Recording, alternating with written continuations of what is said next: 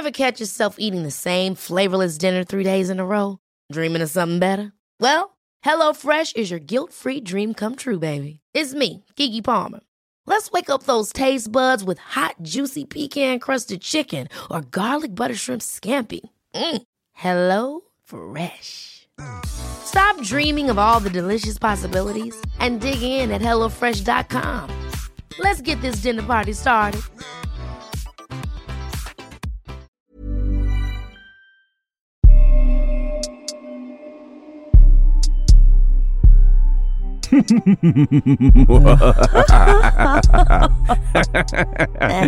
What's up? I'm Tommy Teebs Pico. And I'm Drea Washington. And we are Scream Queen, a podcast about scary movies. From people that are not typically depicted in scary movies. Drea, did I tell you I figured out where I would die in the teen slasher film? Uh, yeah, you did. Um, I would be okay. So if if this was a if this was a teen slasher film, I feel like I would make it probably like I would definitely make it past the halfway point.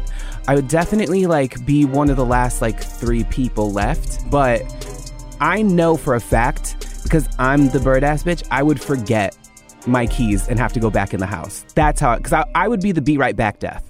Okay. Yeah, yeah. I'd be like, you know, we'd be like running to the car, like, fuck, I because I'm always forgetting. My, like, I'll get to the gym and I'll realize that I forgot my um like little pass thing how to get in, or I'll get to the subway and realize that I forgot my tap card. You know what I mean? Like that's the bitch that I am. Uh-huh. So in the scary movie, yeah, we would be ru- we would run into the car and I'd be like, fuck, I forgot the keys. I'd go back and, and you'd be like, no, don't do it, don't do it, don't do it. And I'd be like, no, no, no, I'll be right back, and I would never come back. I would give you more credit than that. Like, I really think you your ass would just be gone. But or Not I mean, even in the movie. I'm just like, you know well, what? remember we talked about this? Like, I think you would be that bitch that like got knocked out accidentally, and you just like fall into a closet, and then you just pop up at the end of the movie, like that. Wait, what happened? Uh, kind of like that dude. We'll, we'll get into Anaconda later, but kind of that like that dude in Anaconda who like kind of gets taken out in the very beginning and he doesn't wake up till like the very end. Yeah, yeah, And he's yeah. like, uh.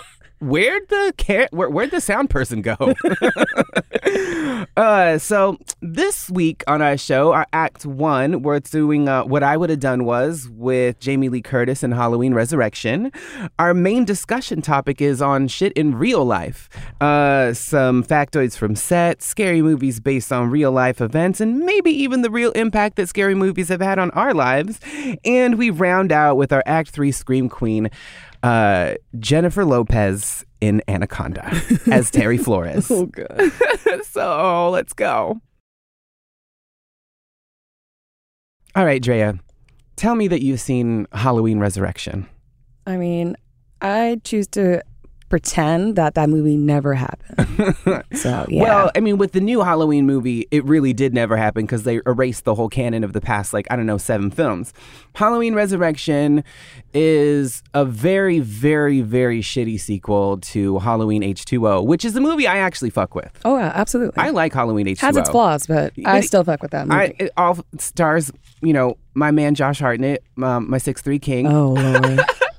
Um, and it's like you know, it was one of those like nine. It like came out in like I think ninety eight, so it was in that la, la, um that spate of like late nineties horror. Yeah. Um, and it really did, I think, um, revitalize the franchise. But then they followed it up with Halloween Resurrection. I mean, that was just a money grab. Yeah, and it's like for those of you who haven't seen it, don't. it's actually really hard to watch, both to watch the film and to find it online because it just doesn't exist on most streaming platforms. Because I feel like they were like, mm, I don't think we want to follow it, and I wouldn't be surprised because Tyra Banks is in it and she does a terrible job. I would not be surprised if she kind of put money into the fact that try to bury it. You know what I mean? You mentioned that they don't even. And did you say you saw her death scene? Because they don't include it in the movie because it was so bad. because it was so bad, but it is on YouTube. You can find it. Uh, I think the director was like, mm, I don't really know. I don't really think that's a. we don't have to really include chopping the, the chopping floor. You know what I mean?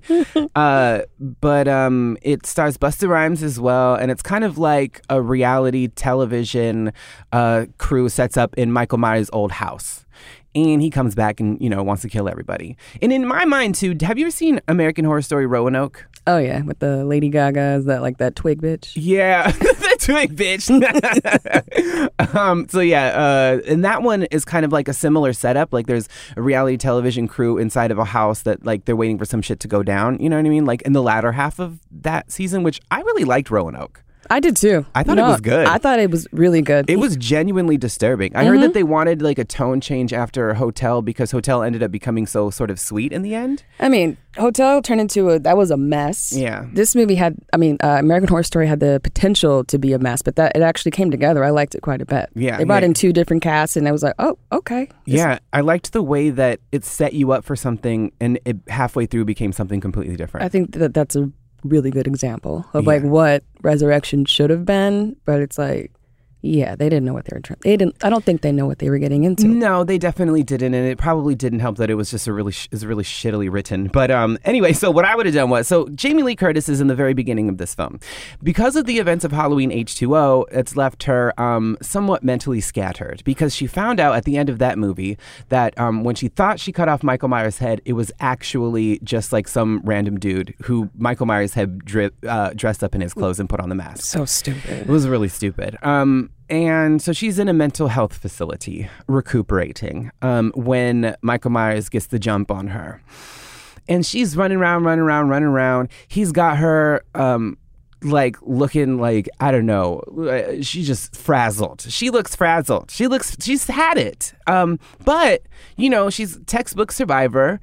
Um, gets Michael on the ropes, like literally he's hanging from his ankles on a rope, and she's getting ready to cut the rope, like she's gonna let him drop like four stories to his death, as if like a four story drop has ever killed Michael Myers before. But anyway, um, just as she's about to cut the rope, he like kind of squirms around and she gets a flashback of having cut off the other dude's head in Halloween H2O. So she has so she decides that before she kills him, she's got to take off the mask first, which is really really dumb. And of course, she reaches out for the mask and like I don't know you know, Laurie probably, I'm sure, just had had a day of it and wasn't really thinking straight, but like had not secured his hands. So he's hanging there. And of course, as she goes to like uh, take off his mask, he grabs that, her knife, stabs her in the back, and lets her fall. She gives him a kiss and says, "Sees you in hell, see you in hell, Michael." Yeah, yeah. That's just dumb. So what I would have done was, you see, you're you're you mean to tell me you're in a mental health facility and there is not one zip tie anywhere to be found? Like you can't take one second to go find I don't know some handcuffs or a straitjacket or something. To, you just have to secure his hands before you get within hand range. You know what I mean? That's just common sense. but nobody accused anybody of having common sense in a Halloween Resurrection. So goodbye, Laurie Strode. You didn't do what I would have done, so now you did. Peace out. All right, we've survived into Act Two. This week, our Act Two is this is some real shit. Um, some factoids from sets, some scary movies based on real life events, and maybe the real life impact that scary movies have had on us. I know for me personally, um, if shit goes down in the night, I definitely reach for a butcher knife. I've had several times in my house, well, not here, but on the res, because it's like way more uh, uh, secluded. Uh, my parents not being home and like the lights being low, and I'm like, I have to check e- for whatever reason. I have to Sure. check every room because I'm sure that this is where the scary shit goes down. Yeah, yeah. So I've in my house on the res on probably 25 separate occasions have walked through every room Yeah. and Oh. searched every closet with a knife secure in the belief that someone was some maniac was out to get me Yes. um that's my own ego talking Well, the curse of an overactive imagination. yes and also just watching them too closely. i actually don't get nightmares anymore i did for a time sort of get nightmares all my nightmares are about climate change now Stupid. um, the other thing I do is anytime I walk into a room, I clock the exits. Smart. Every single one of them, because you never know You never when know. stuff's gonna go down. But also, like the real life shit is more like when I'm in a theater and somebody walks in, I'm just convinced he has a gun. I mean, it's fucked up that I do the same thing. Yeah. I think about that stuff. I'm just like, how would I duck behind this seat right now if somebody had an AK-47 or whatever? Yeah. which that's unfortunate, but I get it. um, I want to talk about so Nightmare on Elm Street is probably my favorite franchise. Um, I've, I mean, even when it gets corny and goofy and all that kind of stuff, I always felt like I really respected the death scenes because they always seemed like idiosyncratic to that character. You know, like um, some like you know, there's only so many ways you could stab somebody, choke somebody, whatever. Like, I'm sorry, Jason, like that machete is tired. But it seemed like every Freddy death was new. You know what I mean? Like uh, that uh, homeboy with like the the hearing aid when Freddy turns it all the way up and then he hears everything, he just starts clawing on like a chalkboard, Yeah. until his head explodes, like shit like that. I mean, at least it was somewhat imaginative. Um, and you might think that maybe Wes Craven uh, came up with this idea all on his own if you have that much imagination, but actually, um, it turns out that it came from an article in the Los Angeles Times. Um, and what Wes Craven said was that um, it was about a Cambodian refugee who had died in the middle of the night. And he said he, he told his parents that he was afraid that if he slept, the thing chasing him would get him. So he tried to stay awake for days at a time. When he finally fell asleep, his parents thought his crisis was over. Then they heard screams in the middle of the night. By the time they got to him, he was dead. He died in the middle of a nightmare. Here was a youngster having a vision of a horror that everyone older was denying. And that became the central line of Nightmare on Elm Street. Yeah. That's terrifying. Uh, yeah, a little bit. I mean, and also like you, you're so vulnerable when you're sleeping. To have somebody invading your dreams, like that's already going to be nightmare territory for me. Absolutely. But it was actually um, a, a a case that the CDC was dis- what was um, doing research on called sudden unexplained sudden unexplained death syndrome amongst a bunch of South Asian refugees. Um, and apparently, about 117 people died this way, according to the CDC. Okay. Not all of them died in the middle of the night or in their dreams, but that was some real life shit that inspired the film. Yeah, you know, I uh, I came across that story last night myself, and I was I've never heard that before. There's a lot, you know. Stephen King, like he says, all that shit comes from his nightmares. But like, what happened to, you, Stephen King, that really inspired that shit? Wes Craven is, is another one of those characters. Like, I don't think he's as um, traumatized as some of these people that create this work, but it- clearly it's coming from a place of he was inspired. hmm Are we think? Do we think that Wes Craven is his real name? Uh, probably it's probably a pen. It sounds like a stage name to me. Yeah. Craven, and you're writing about horror. I don't know. I don't know. The the jury is out. We have no. We may never know. Um, an- another story I came across was um, the, what basically just the the what inspired Halloween, and it was Ooh. John Carpenter when he was a student. He was attending Western Kentucky University, and uh, he visited a mental institution as part of his psychology class, and he met a twelve or thirteen year old boy who uh, basically his they just they said that the look was blank, pale, emotionless, a face with the blackest eyes. And uh, that image of this boy that he saw stuck with him and inspired the story of Yeah. of Michael Myers. That's pretty much what the um, psychologist says about Michael Myers, right? The the darkest eyes or the blackest eyes or yeah, whatever. just pure evil. um, again, Michael Myers, you're so tall. So inappropriate. Would you? How do you like? Did you know about the origins of Scream? Yes, yes, So- yes, yes. Scream is so Kevin Williamson was like a young actor um, and came across this story um, about a killer in Gainesville, Florida. I think was called the Gainesville Ripper. Um, this was like in 1990. Uh, this guy Danny Rolling murdered five people between the ages of 17 and 23 over the course of a three-day uh, killing spree. Um, it caused so much widespread fear and panic in the town, which is like a college town, that the University of Florida suspended classes for an entire week. Um, you're a big fan of the Scream franchise, right? Yeah, Scream's probably easily one of my favorite scary movies. Yeah. Easily. I think too, like the idea of somebody. Well, it was. I think one of the first times where I was faked out, and it ended up being two killers. You know what I mean? Like later, that happens in the town that dreaded sundown or whatever. But like that was, I No, remember that was a good spin. Yeah, it was a it was a wonderful spin. Um, also, every it, it came out when I was in middle school, and everyone was like talking about like you know there were like a few of the brave kids who had like had older siblings to let them into the theater. I didn't have that. I had to wait till it came out on VHS. Yeah. And I remember having my cousin tell me the entire thing from front to end. I Yeah, was like, you didn't watch dies? it, but- I want to know. And they were talking about like Drew Barrymore's guts and like uh, uh, Rose McGowan's boobies and all that kind of stuff. Boobies. Did you ever make anybody like? I feel like before I gathered the gumption to watch scary movies, I always had to ask my cousins to tell me what they were about. You know, like my cousins who would have watched the entirety of Nightmare on Elm Street. I was like, "So what happens in the Dream Warriors?" And I would just make them recount it to me Mm-hmm. over and over and over. So by the time I'd actually seen those movies, Yeah. I, I already knew what was going on, what was Yeah. happening. It was kind of like the modern day version of like reading a Wikipedia entry. Got you. You know, No, I was definitely the kid watching that shit.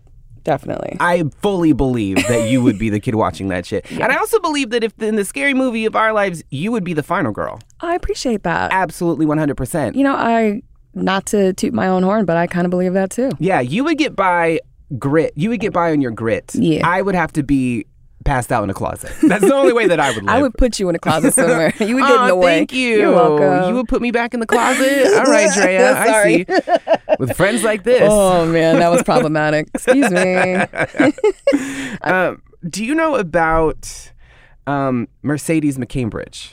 Uh, you, you know what? You dropped that story on me the other day. It's pretty amazing So and I'm also gonna, upsetting. I'm going to read this Twitter thread by uh, a woman named Sady Doyle at Sady Doyle um, on Twitter, who wrote the book "Dead Blondes and Bad Mothers: Monstrosity, Patriarchy, and the Fear of Female Power," um, which definitely going to pick up later on. Um, Yeah. She gets a lot into horror movies and stuff like that, but she recounts the story of Mercedes McCambridge, who was the voice of the devil in The Exorcist.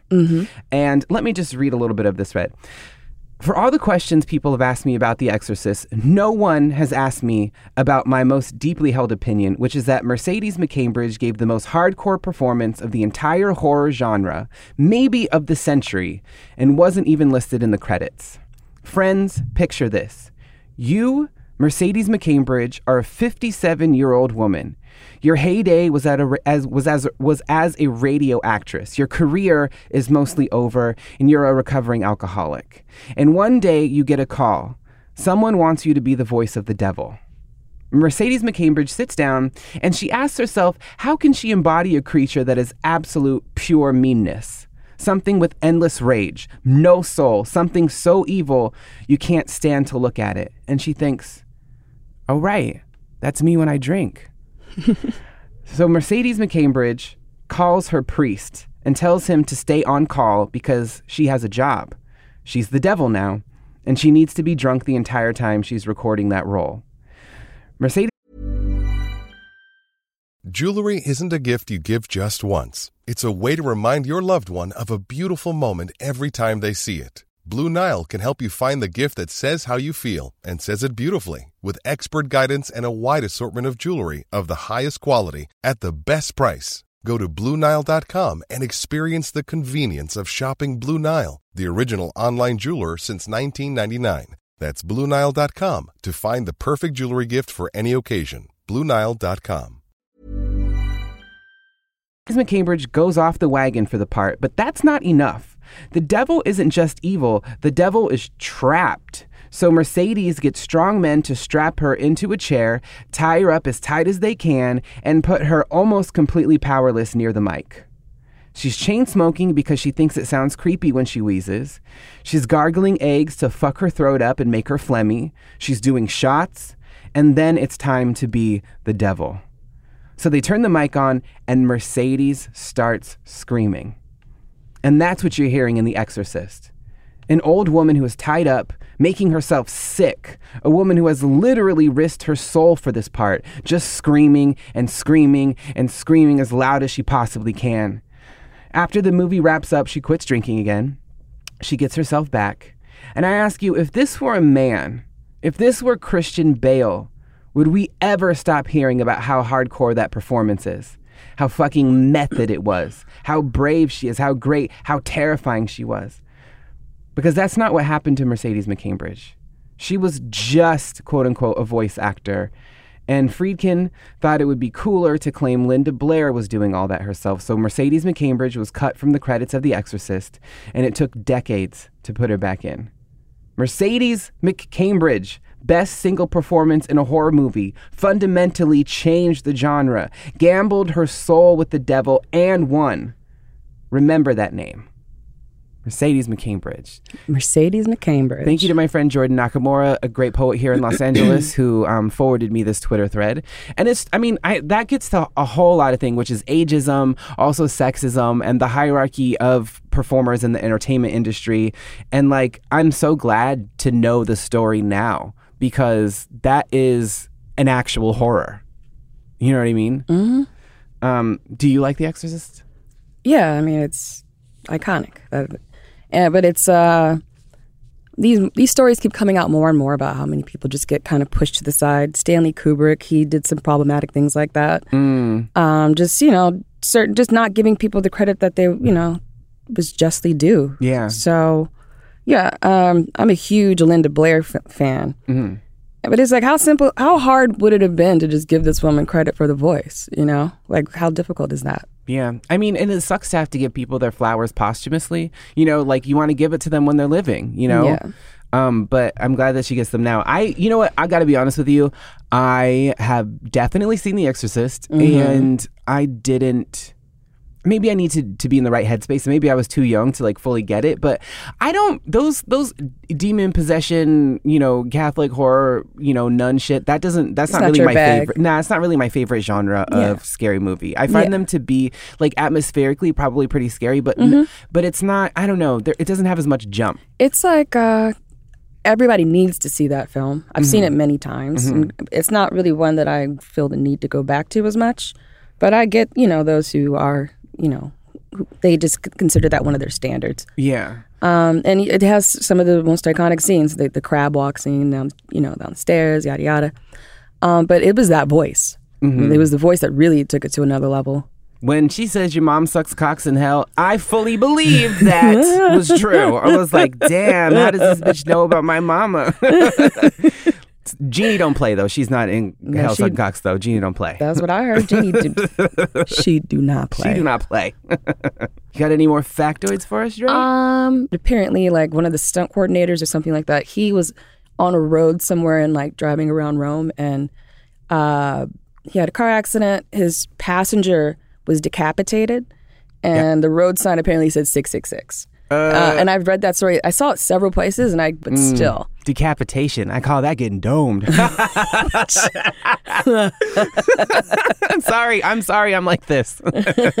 sponsored by Pornhub. Not bad, actually. Um, have you seen porn, uh, scary movie parodies by any chance? like uh, what's the Ed, like Edward Penis Fingers or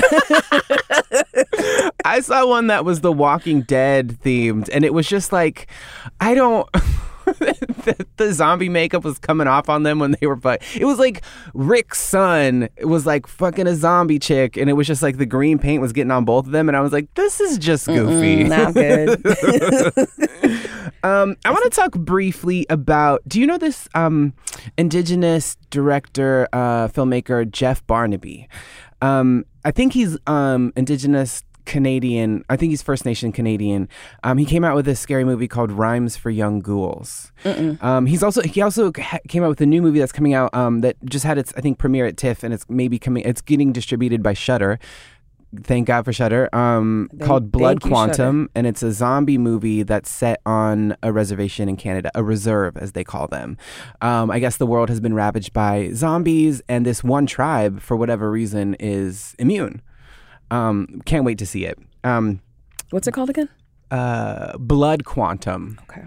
Keep an eye out for it. And the, the one of the dudes in there was like the native dude who was on Fear the Walking Dead.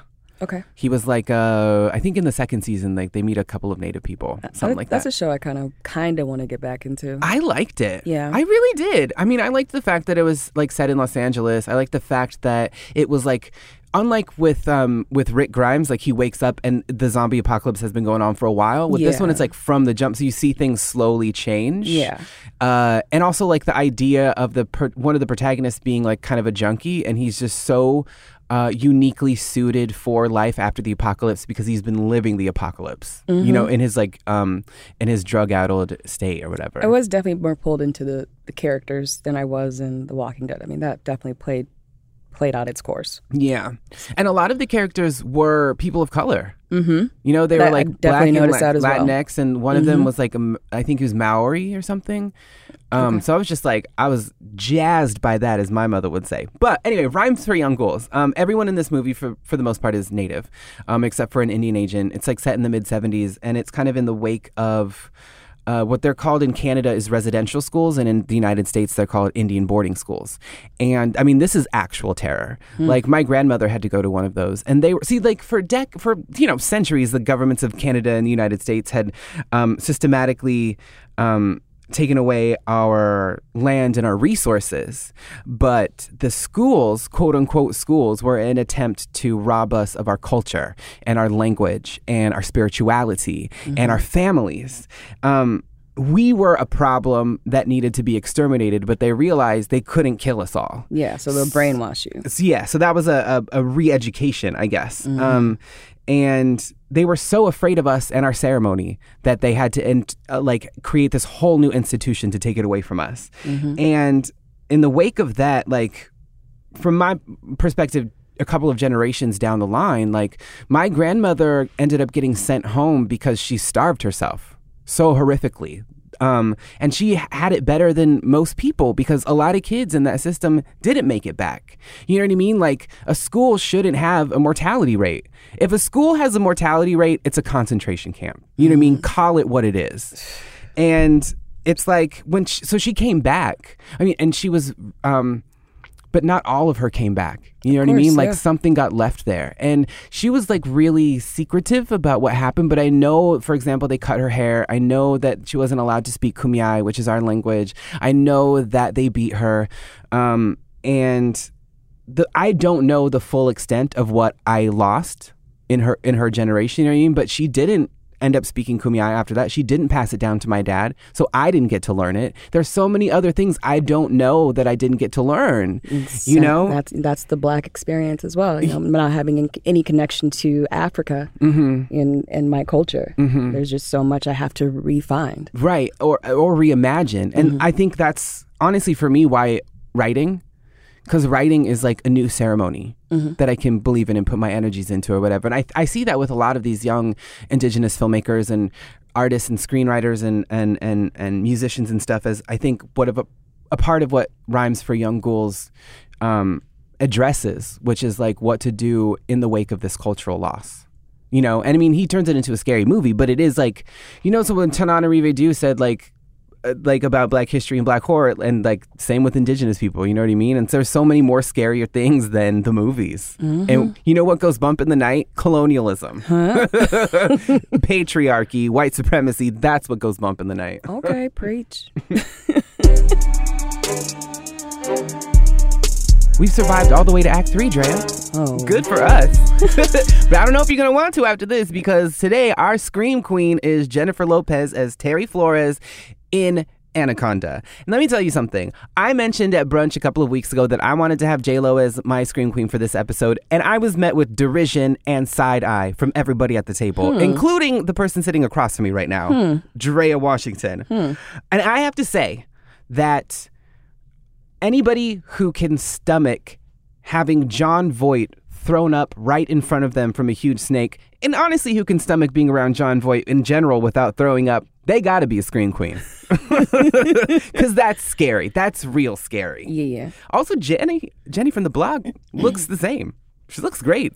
I feel She's like she, gorgeous. Oh yeah, glowing. yeah, and I think I mean I'm I'm sure I, I heard a story somewhere, and this is unsubstantiated, and I don't want to get into it, but that she took an old picture of herself to her uh, uh, plastic surgeon and was like, "Make me more like this." You know, some people are like, "Oh, I want Angelina Jolie lips," or "I want blah blah blah." blah. she was like, "No, no, no, I want me."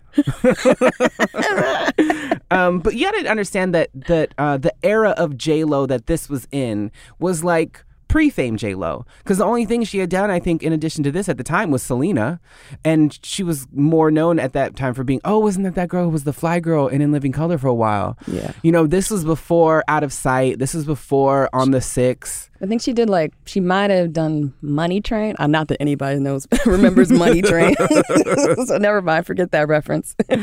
Um, yeah, she Oh, Money Train, Wesley yeah, Snipes. Yeah, and like uh, Woody Harrelson or something. Oh, God. They're like brothers. It, and uh, maybe I'm getting the people wrong.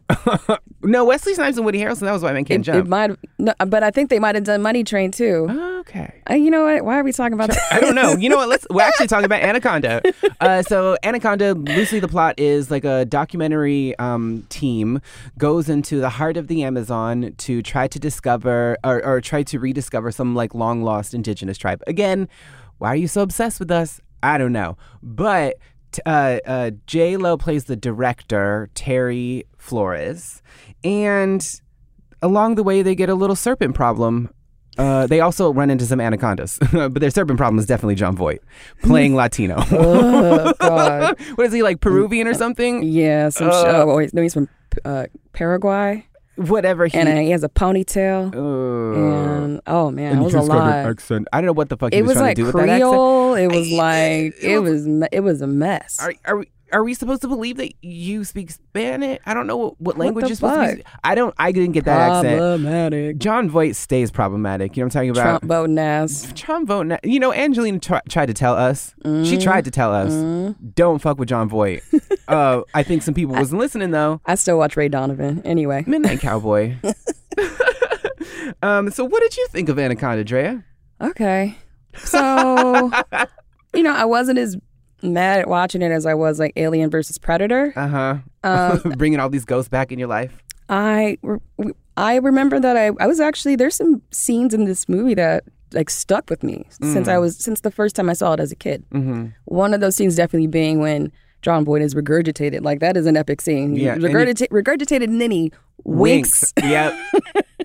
Owen Wilson, after he gets swallowed by the snake, it like the snake is like swimming in the water, and Yeah, you yeah. see the that outline that of his was face. Mm-hmm. the first image that stuck with me. Was the imprint of his face and the anaconda's bo- body. Owen Wilson playing Owen Wilson. Uh, and he like turns on the group too. And yeah, it's yeah, like yeah. you deserve He's to like, die, I need my to get. Let's get this money. He's like, oh no, no, Jon Voight knows what to do. Don't believe in Let's- John let's capture a snake and get this money. It's gonna Uh, get you killed. Danny Trejo was that him at the very The beginning? very be- I think it was. Yeah, I think Yeah. it was. Yeah, yeah. yeah. The, he, and he like uh, shoots himself so he doesn't have to like deal with the anaconda or whatever. right. Yeah. Um. So yeah, this Flores walks in. Terri Flores. mm-hmm. Mm-hmm.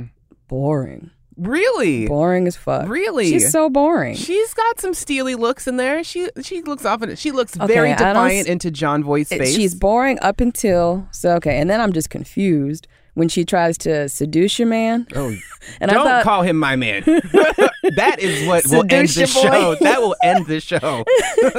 uh, I was I was like, oh shit! Like, I mean, I knew she wasn't really trying to do that, but I it was just it was a lot that scene, and hmm like she, was, I, she laid it on pretty thick. it was too much. Yeah, she was like, I was "What like, do you want to do?" Ice Cube should have come in a little bit sooner. Oh, Ice Cube plays a childhood friend of hers. yes, Yes, he's, he's the cameraman. Yeah, and hey, uh, this is a rare movie where uh, the black man makes it to the all the way to the end of the movie. He's a scream queen. he made it, and they get. I don't know how he worked out this contract, but he was just dropping lines from like his raps, like his verses and shit. the fucking soundtrack was Mac 10. I'm Uh-huh. like, I was like, okay, this is this is just Ice Cube's movie. that was probably his stipulation. Of the, yeah, no, his his his lawyer, his agent, or whoever got him a sweet deal. yeah, he- Yeah. and he actually was the one doing shit. He was he was just like setting things up for J Lo at the end. Mm-hmm. Like, you know, no hate, but I mean, she was she's all right. She did, you know, N- It, it wasn't until the next year out of sight that she could show off her acting chops. Out of Sight was great. That's a good movie. She was good in that movie. Yeah. She wasn't bad in Anaconda. It's not like she, She could have been She wasn't bad. better. I said she was boring. Okay. Boring. It wasn't not even significant. She was hard femme though. I appreciate that. She had like a white tank top on, and she kind of had those big old. Car- I feel like it was a very Aaliyah inspired look. Now that I'm looking back on it, um, I'd like to think she was channeling uh, baby girl. Oh God. um, but yeah, and also like her her like man in that movie. Like we said in the beginning, he um I- he like uh, I think Jon Voight puts a, a wasp in his. in his uh, scuba. Because he's yeah. like he's scuba diving and uh, Jon Voight puts a wasp in there and then it like swells up his throat or whatever and he has to give him a tracheotomy or some the shit. tracheotomy scene. That was another one that I remember as a kid. That trach scene like fucked me up as a yeah, kid. yeah. And, then when he uh, grabs your boy by the ch- uh, by the throat. yeah, and he starts bleeding all over again. Oh So, God. so this guy, he like uh, gets incapacitated in the very beginning, and then just wakes up at the end, like what? And everyone else is dead. Uh, so J Lo, you know what I'm talking about. We salute you, and thanks for being our scream queen this week. Yeah. Okay.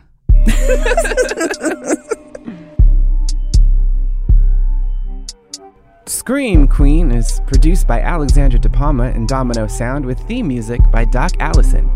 I'm your boy Tommy Teebs Pico, and you can find me at Hey Teebs, H E Y T E E B S, on all relevant social media. And I'm Washington. You can find me on Instagram at Hey Girl Hey. That's H E Y G R L H E Y. You can find us on Instagram at Scream Queen Podcast. And online at ScreamQueenPodcast.com. In the scary movie of your life, You better. Scream Queen. Let's do it again. Okay. In the scary movie of your life, you better scream, Queen.